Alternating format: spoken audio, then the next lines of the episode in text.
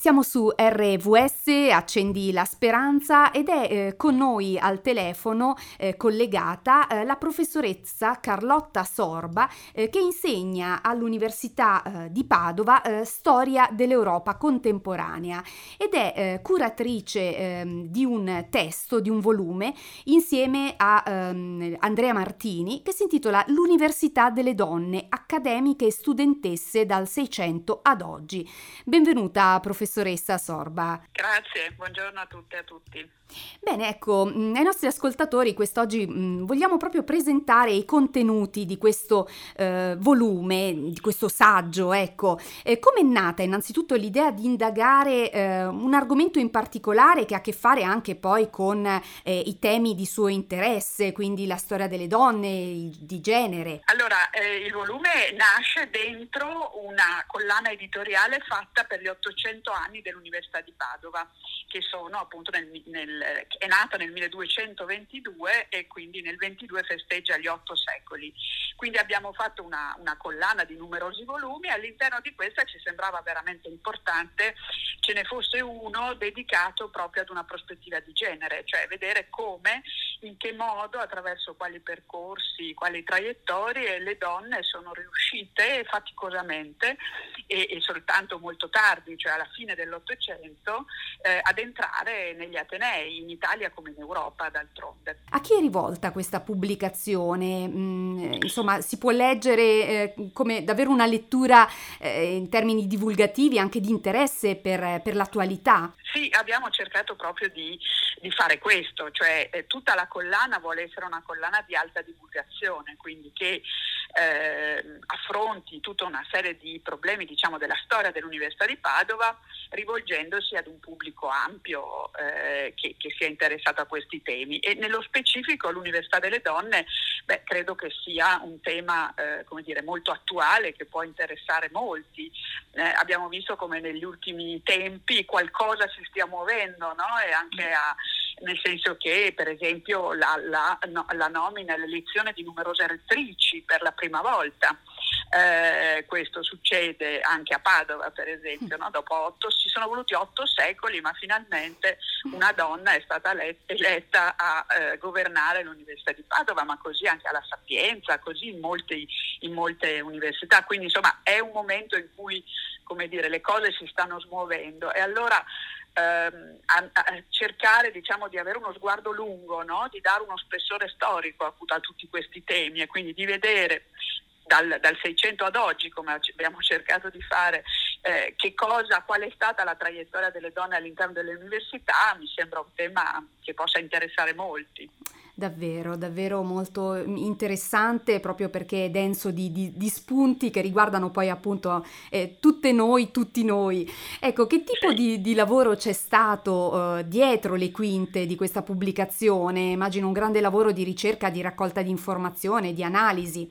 Certo, sì, sì, infatti ci sono eh, 11 saggi all'interno di questo volume, oltre alla nostra introduzione, e, e tutti hanno lavorato molto all'interno del, proprio dell'archivio eh, del, dell'Università di Padova, ma non solo, insomma, cercando di, anche in altre, altre documentazioni di vario tipo, proprio per cercare di vedere insomma, questo, questo percorso, come dicevo, partendo sostanzialmente ehm, dal 600 perché nel, nel 600 c'è un personaggio personaggio famoso per, per, l'Università di Padova, ma non solo, che è Elena Cornaro Piscoppia, che eh, si vuole essere stata la prima laureata eh, in Italia ma anche in Europa. Eh, la cosa, come dire, è un po' controversa, ma certamente ehm, eh, la Piscoppia è stato appunto un personaggio di, eh, di grandissima importanza e ha ottenuto eh, una laurea eh, e, e per, per la, la, prima volta diciamo, eh, un vero e proprio eh, titolo di laurea. E, e, questo ha cominciato a cambiare le cose, anche se poi le cose come dire, cambiano davvero, come dicevo prima, soltanto alla fine dell'Ottocento, nel senso che Cornaro Piscopia insieme a Laura Bassi a Bologna, ad altre persone, insomma altre scienziate, intellettuali riescono anche prima dell'Ottocento in qualche modo a infrangere questo, questo tabù eh, che escludeva le, le, le, donne dal mondo dal mondo universitario, dal mondo accademico eh, e tuttavia una vera e propria apertura ufficiale, diciamo normativa, eh, un accesso consentito alle donne eh, negli Atenei avviene solo in quasi tutti i paesi europei dopo eh,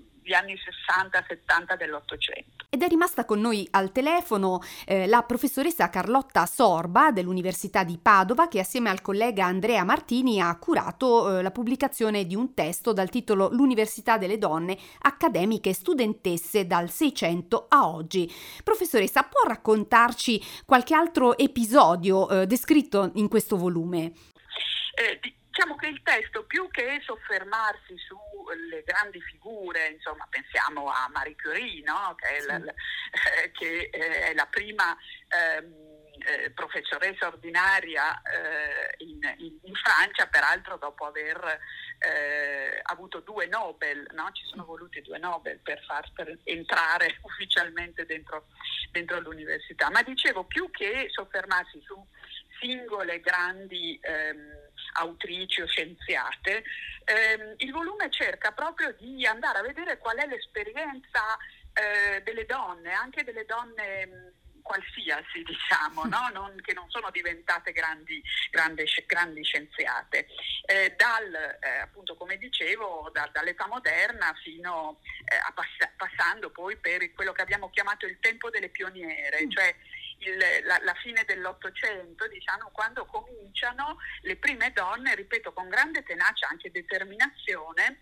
a, a farsi sentire, a iscriversi molto, alle università, perché molto spesso c'era in quasi tutti i paesi una sorta di, di, vuoto legislativo, cioè non è che si dicesse le donne non possono iscriversi all'università, no, semplicemente non era previsto, era talmente assurda come dire l'idea no? che una donna potesse iscriversi all'università che non era previsto. Nel, nel, nel, non c'era proprio un vuoto legislativo. Allora alcune donne ci provano e cominciano a iscriversi, co- trovando delle enormi resistenze. E per dire eh, la, la, la, la, figlia di Labriola, di un grande, sì. di un grande studioso, di un grande filosofo, eh, si iscrive alla Sapienza a Roma. Ehm, e eh, quando si laurea eh, sostanzialmente viene eh, accolta da risate, da eh, polemiche, da, proprio durante la, durante la, discussione di laurea, essendo peraltro lei appunto la, la, la figlia di un, grande, eh, di un, grande, intellettuale, quindi immaginiamoci le altre, no? eh, e siamo qui all'inizio del Novecento. Quindi c'è un tempo delle pioniere che va dalla fine dell'Ottocento fino alla prima guerra mondiale e poi dagli anni 20 in avanti c'è un maggiore afflusso eh, delle donne eh, sia ovviamente nelle aule universitarie e si anche cominciano a diventare docenti. Vediamo che adesso in molte statistiche le donne superano gli uomini anche in termini numerici, no? in, in, fatto proprio di, di, matricolazione all'università, però mh, dipende poi da, eh, da, regione a regione, ecco, notiamo ancora de, delle lentezze. Ecco, che, che, cosa si sente di dire proprio per collegare come un ponte questo libro a, all'attualità di oggi? Certo, le donne sono dal, dagli anni 90 sono di più all'interno dell'università e non solo, hanno risultati miglio- migliori eh, normalmente, mediamente diciamo. No? Le statistiche ci dicono questo in modo molto, molto chiaro e, e quindi il, il, come dire, le donne ci hanno messo molto a conquistare questa legittimità no? Mm. scientifica e intellettuale. Io direi a, a tutte le, le, le, le donne, le giovani, le ragazze, insomma, di non eh, come dire, non limitare i propri sogni, nel senso che le donne possono fare assolutamente tutto, esattamente come gli uomini, talvolta di più, e, ehm, e quindi qualsiasi, eh, non ci sono come dire, discipline da uomo e discipline da donna o mestieri da uomo o mestieri da donna e quindi eh, di, di, seguire veramente i propri interessi, le, le, proprie spinte senza farsi condizionare troppo come spesso è successo insomma eh, dalle ehm, dagli stereotipi. Delle criticità purtroppo permangono. Certo. Ecco, grazie ancora professoressa Carlotta Sorba, lo ricordiamo eh, professoressa docente di storia dell'Europa contemporanea all'Università di Padova. Allora eh, le facciamo i migliori auguri e, e a risentirci con i prossimi progetti Beh, di ricerca.